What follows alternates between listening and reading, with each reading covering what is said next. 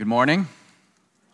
My name is Matthew Capone, and I'm the pastor here at Cheyenne Mountain Presbyterian Church, and it's my joy to bring God's Word to you today. Uh, special welcome if you're new or visiting with us. We're glad that you're here, and we're glad that you're here not because we're trying to fill seats, but because we're following Jesus together as one community, and as we follow Jesus together, we become convinced that there's no one so good they don't need God's grace, and no one so bad they can't have it, which is why we come back week after week um, to hear what God has to say to us in His Word.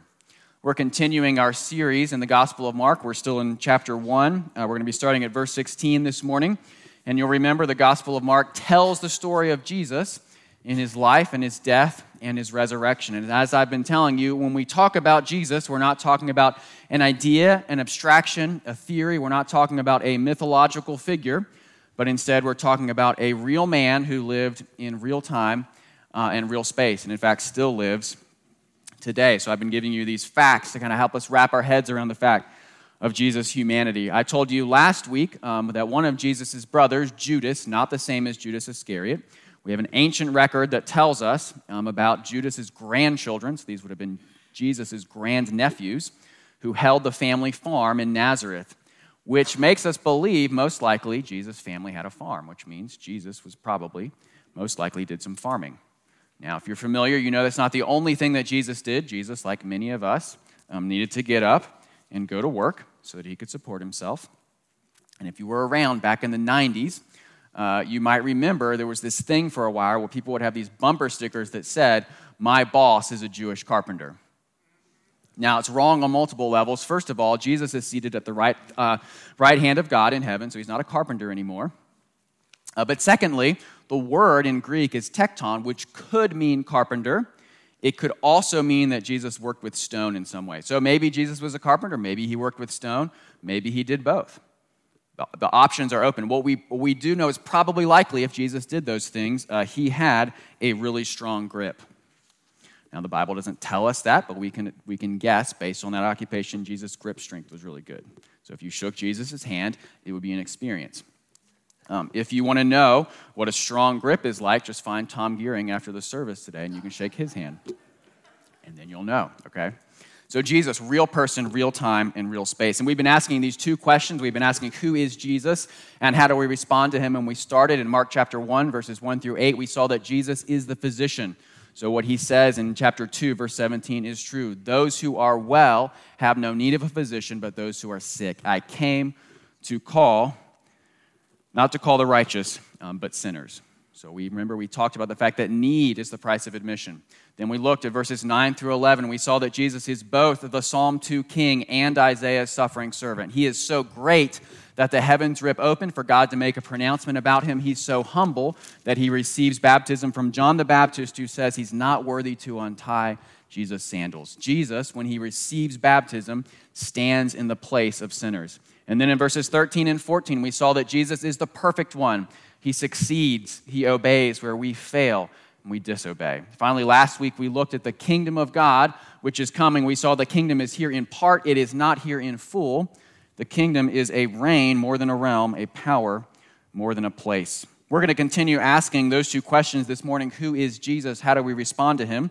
And as we come to these verses, we're finally going to see Jesus calling um, his first disciples. We're still in our introduction to the Gospel of Mark, but we're going to get more directly at this question of how we respond to him because these disciples are going to model it uh, for us. And so I invite you to turn now in your Bible or in your worship guide or in your phone. We're on Mark chapter one, starting at verse sixteen. Uh, no matter where you turn, remember that this is God's word.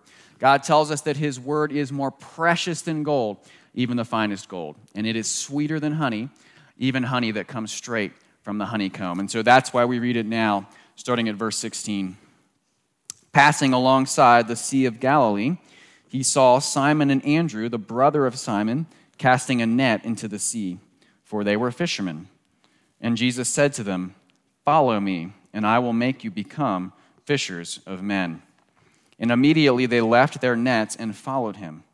And going on a little farther, he saw James, the son of Zebedee, and John, his brother, who were in their boat mending the nets. And immediately he called them, and they left their father Zebedee in the boat with the hired servants and followed him. I invite you to pray with me as we come to this portion of God's Word.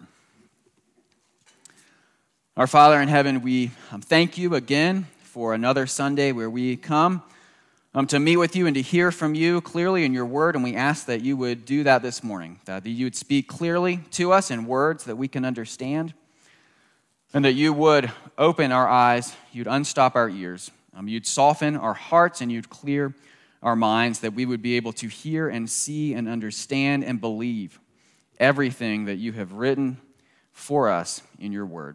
We thank you that we don't have to earn these things, and we certainly don't deserve them, but instead we simply ask them in the mighty name of Jesus Christ. Amen.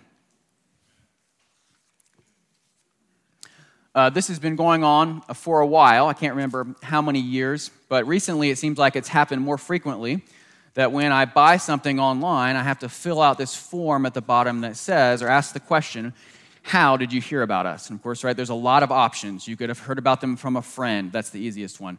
Maybe it's from a referral. If they run ads in the same magazine over and over, they'll list that magazine's name. If they run a T V uh, commercial, they'll list that as well, because they want to know, what are the most effective methods that we're using?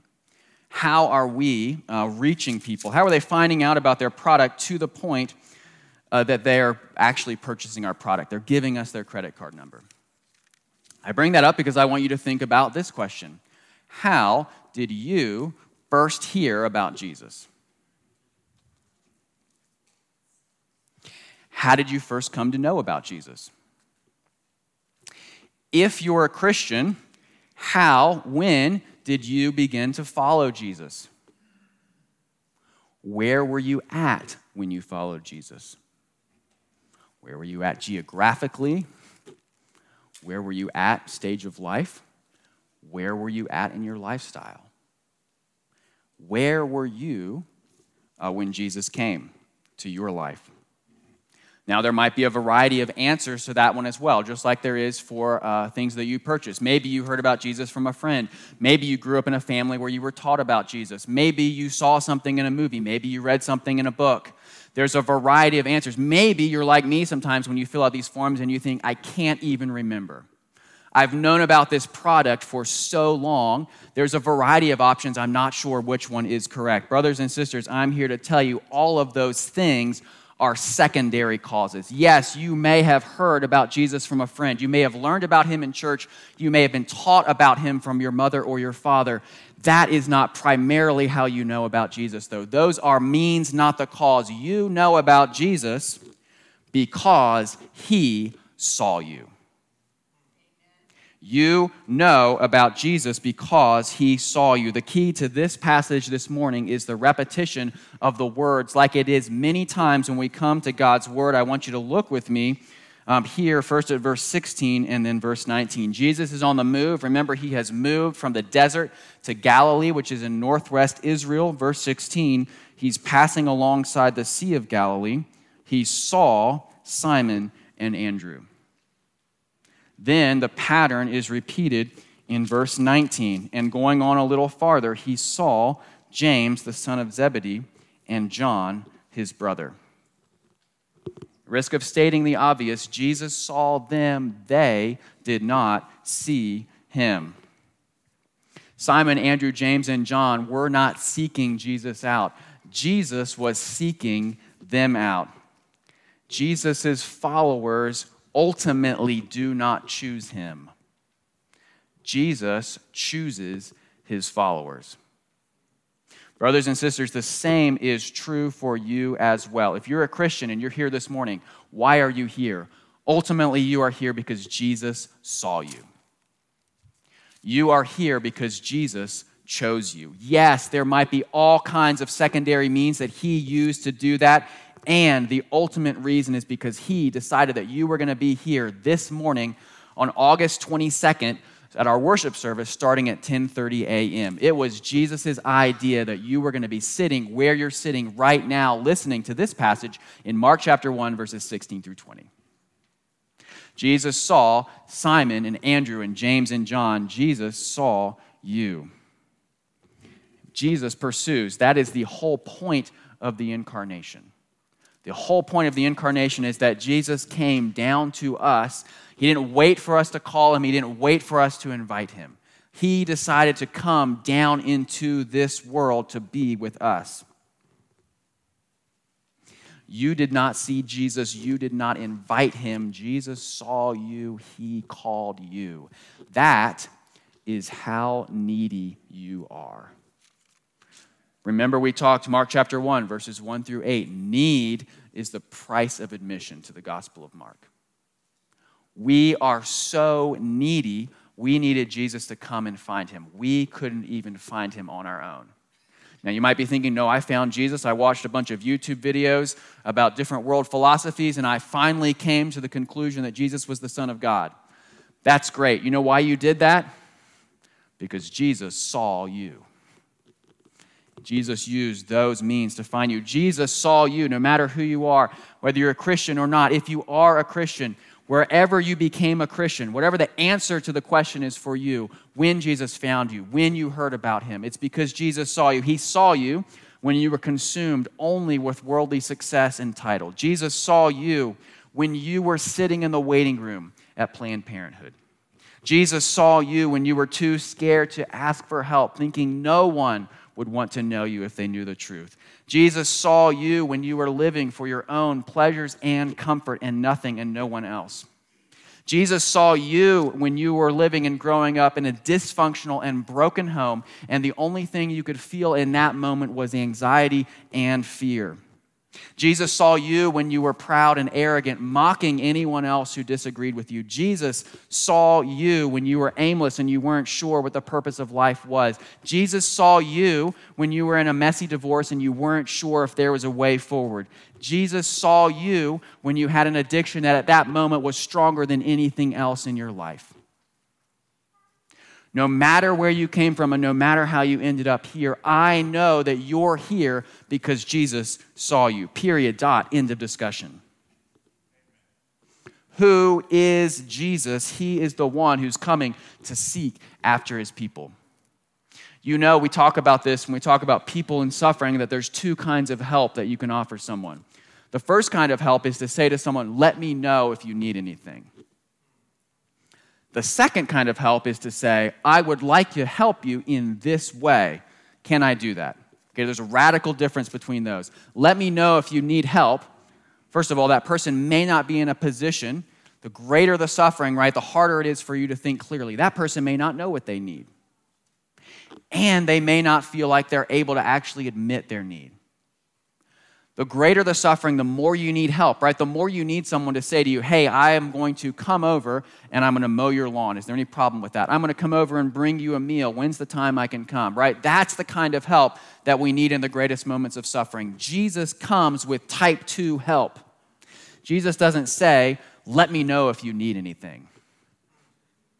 Jesus shows up and comes and brings us what we need before we know that we need it. It's Romans chapter five where we're told that even while we were sinners, Christ died for us. Remember our first question, who is Jesus? We want to see him for who he is. Jesus is our Savior who's filled with so much compassion and humility that he comes and seeks us out no matter how helpless we are. And so our first response is this: we want to see how beautiful and wonderful and glorious Jesus is. Jesus saw us before we saw him. That is how great he is. Our other response is that we need to be filled with great humility. Not just are we comforted, but we're challenged. We needed Jesus to see us. We were so helpless, no matter how little we want to admit it, that Jesus had to seek out us. We were incapable of seeking him out. And so I want you to look with me at verse seventeen. Jesus tells these disciples, I will make you become fishers of men. What does Jesus need to be able to see to say that? If someone's going to train you in something, you hope they know what they're talking about, right? Before Jesus is going to make anyone a fisher of men, we need to know that Jesus is the fisher of men. That's who Jesus is. He is the one who is coming and seeking and saving the lost. That's what he says in Luke chapter nineteen, verse ten, for the Son of Man came to seek and to save the lost. The Son of Man, Jesus Christ himself, he is the fisher of men. He's coming to make fishers of men. Not only is he the fisher of men, I also want you to see here, Jesus is the one who has great authority. That's one of the themes of this next section of the Gospel of Mark. Jesus is able to say, follow me, and have people follow him. Uh, if you want to try an experiment uh, later today, you could go to downtown Colorado Springs, and uh, you could just find someone random, you could just point at them, and just say, follow me. And that's a great test. You can, under, you can see how powerful you are. Uh, and if anyone follows you, I really want to hear the story. And if they don't follow you, I want to hear the story even more. Jesus comes as the fisher of men. He also comes with great authority. Remember our paradigm from before, from verses nine and eleven. He's so great and he's so humble. He's so great that he can command people to follow him, and they do. He's so humble that he goes and he seeks them out. That is who Jesus is. He's the fisher of men. He's the one with great authority. And so that takes us to our second question. How do we respond to Jesus? What do we do with the fisher of men? Well, thankfully, repetition is our friend. Again, remember we saw the word Saul twice. Uh, now we're going to see uh, Jesus' command, which I just mentioned. Verse seventeen, Jesus says, follow me. Verse twenty, it says he called them. We can assume he's saying the same thing. He's calling them to follow him again. And that word then repeats two more times. So Jesus says, follow. What do they do? They follow. Verse eighteen, they left their nets and followed him. Verse twenty, they left their father Zebedee in the boat and followed him. How do we respond to Jesus? There's a simple pattern here. Leave and follow. Leave and follow. You'll notice, by the way, these are the commands that follow the command from last time. Jesus said, repent and believe, verses fourteen and fifteen. What's the next logical step? If you're going to repent and believe and follow. And you'll notice there's two kinds of leaving here. There's a vocational leaving. There's a relational leaving. Vocationally, they're leaving these shipping, the, the fishing boats. Relationally, they're leaving Zebedee, their father. That's John and uh, James and John.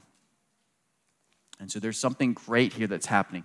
They're willing to give up what's most valuable, what's most important in the eyes of this world for the chance to follow after Jesus. They're willing to lose their jobs. They're willing to lose those connections, those relationships. Now, we could take this to an extreme. Okay, don't hear what I'm not saying. I'm not saying that Jesus' call on you is to abandon your family and quit your job. Now, in cer- certain circumstances, we can talk about those. There, there are challenging situations where Christians Uh, do those things, but it's important for us to understand there is a difference and a similarity between us and the disciples. So they model following for us, but it's not in the exact same way. They are literally following Jesus around. We're about to see them go to Capernaum. When Jesus goes to Capernaum, they're going to follow him geographically to Capernaum. You and I are not going to follow Jesus to Capernaum. Okay, we're not following him around geographically. This does not mean that we need to find Jesus' destinations, map them out, and then take the exact same trip in the nation of Israel that he did. Right? There's a difference between us and the disciples. Following Jesus might mean changing locations, right? It might mean leaving your family. We've had folks at this church, when they converted to Christianity, it created great tension between them and their extended family. And they were willing to do that, right, for the sake of Jesus Christ. What I do know this means for all of us is that the disciples are modeling that Jesus is the king, as we've seen before. He is worth giving up anything and everything for. There is no loyalty or allegiance that is greater than our allegiance to Jesus, our king. Do we leave our family and our vocation? Not necessarily, but are we willing to? Are we willing to lose anything for Jesus? He is the greatest king. There's nothing and no one that takes precedence over him. He's worth dropping everything for. He is the only one in this world with that sort of authority and pull and sway. And so the question for us is this: is there anything that we're holding back? Is there anything that we are not willing to lose? If you were here with us last week during Sunday school, we heard from Paige Clark, who talked about our college ministry um, that's expanding here in the West. And one of the challenges he talked about for students today, Christian students, is the challenge of finding jobs in corporate America. If you were there, you know he talked about the fact that being a Christian is not an asset, it's a liability. Okay, in the United States today. If you're trying to get a job in corporate America, it's a liability. That's the kind of sacrifice we're talking about, right? And following Jesus, are you willing to lose vocationally? Are you willing to do that? Are you willing to have a career where you make less money? Are you willing to, to not be able to take opportunities to advance? Are you willing to leave everything to follow Jesus? Now, as I mentioned earlier, um, there's, there's some difficulty in talking about the word following because there's differences between us and the disciples, right? Jesus is not here with us physically. We're not going to imitate every action that he takes. And so thankfully, um, as the New Testament continues, it fleshes out this concept for us. The Apostle Paul, who wrote much of the New Testament, he doesn't really use the word follow. He actually transforms this into a different word. He uses the word imitation. And so you may have heard many times the phrase, the imitation of Christ or the imitation of Jesus. He says in First Corinthians uh, chapter eleven, verse one, be imitators of me, that is, be imitators of Paul, as I am of Christ. And then he goes on to provide various examples. We see this in the New Testament. Uh, First Peter chapter two, we talked about this when we were in that book. Why do we endure suffering? Jesus was our model. We're following him in that. We're imitating him in that. Philippians chapter two, we've been in the book of Philippians if you've been with us for a while. He says, in humility, count others more significant than yourselves. Why? Because that's what Jesus did. Following Jesus in humility, following Jesus um, in suffering. And so imitation is the concept I want you to think of as much as following. It's fine to say following. Following can get us confused. Imitation is easier for us, I think, to wrap our heads around. There's a reason that the Apostle Paul uses this for those of us who don't literally walk with Jesus. Right? People will talk about walking with Jesus. It's not a bad phrase to use. Jesus is not literally here right now, at least in his physical body. Okay? I can't take a walk with physical Jesus. He's seated at the right hand of God in the heavenly places right now. I can imitate him. And so as we begin to wrap our heads around this, this is something we're going to come back to over and over again in the Gospel of Mark. Um, I'm going to give you four categories for imitation, which comes from this very helpful book um, called The Imitation of Christ by a man named Jimmy Egan.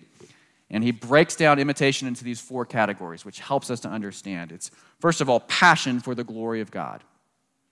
If we're following Jesus, if we're imitating him, we're going to be passionate for the glory of God. Second, passion for the good of other people.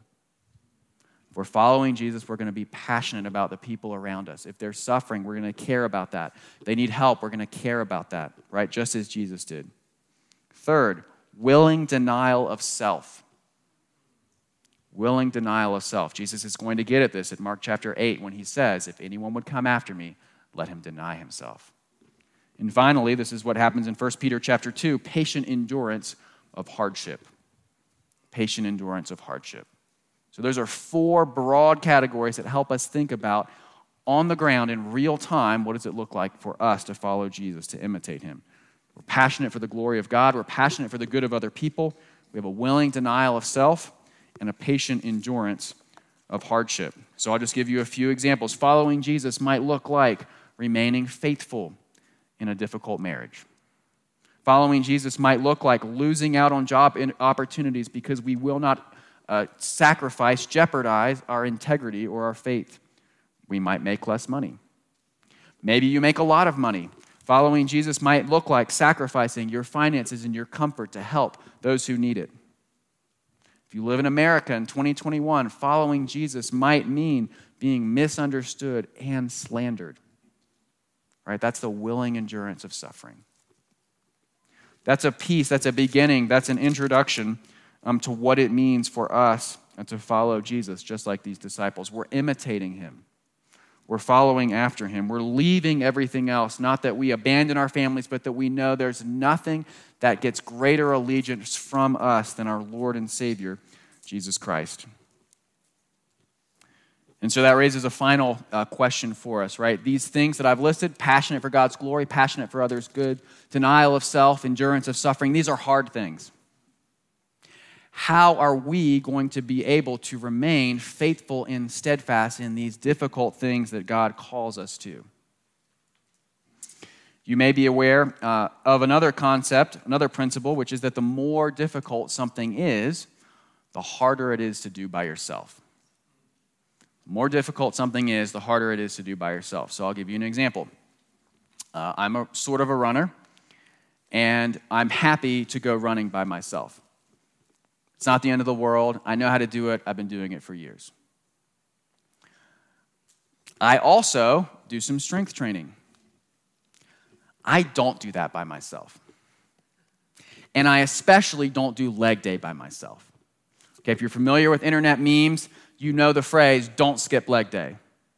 Now, why is that a phrase? Well, first of all, leg day is really hard. No one wants to do squats and deadlifts. And you don't want to skip it, right? Because it's so important. It's so important for you. I don't do leg day on my own. If someone's not coming to join me, I'm sleeping in, okay? It's not happening.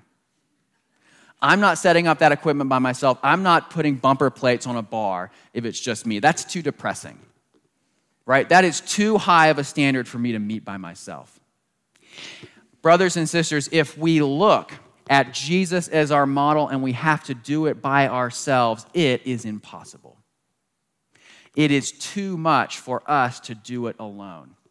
And so we have to remember when Jesus calls us to follow him, he calls us to follow him. In other words, he is with us. He is not calling us to do something by ourselves or alone. When these men leave everything, they're not leaving everything and going off to a tower by themselves to pray. They're going with Jesus, who is there with them physically, showing and modeling for them the way to go. The same is true for us. As we follow Jesus, we are incapable of doing it alone. We know that we need him to be with us by the presence of his Holy Spirit, by the example that he's given us in his word, by the community that he surrounds us with in the church, the instruction that he gives us here and now. We have to be with him. That is the difference between us and all the other religions. Many religions would tell you to have a willing endurance of suffering. Many religions would tell you to be passionate about the good of others. Jesus is the one who's actually with his people, enabling and empowering them to do it. He is the God who comes and sees us. He's the one who actually became a man in real time, in real space, and therefore has a strong grip strength. That is how we're able to follow after and obey Jesus, not because we have great power, but because he does, and he's with us every single moment and step in that process. He calls us to what we cannot do by ourselves and are only able to because he is there beside us and next to us, one step ahead as we follow behind. Jesus is our great model. He's not just a model. He is the one who is present there with us. You can only imitate what you watch and study closely, right? You don't imitate a textbook. You imitate a person. If we have any hope of imitating Jesus, of following after him, our eyes have to always be on Jesus.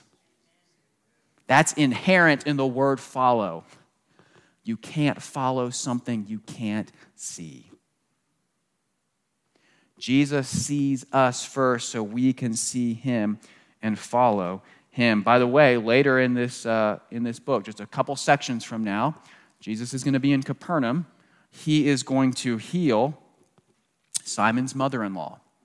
Okay, so to wrap your heads around this, Simon's following him. Jesus' power is there present among them. Jesus is with them. Jesus is performing a healing in front of them. Jesus raises, that's the word that's used, Simon's mother-in-law, who has a fever, and this fever is so severe, we're meant to think that she's near death. Jesus calls them to follow him. He does not leave them. And so I'll go back to everything we listed before. How do we remain faithful in a difficult marriage? Because Jesus is with us. How are we able to lose out on job opportunities because we won't compromise our integrity or our faith? How are we able to make less money because Jesus is with us? Brothers and sisters, how are we able to sacrifice our finances and comfort to help those who need it? We do it because Jesus is with us. How are we able to be misunderstood and slandered and continue with joy? Because Jesus is with us. Jesus is going to repeat this same command to follow him later in Mark chapter eight, as I've mentioned before, and he says this.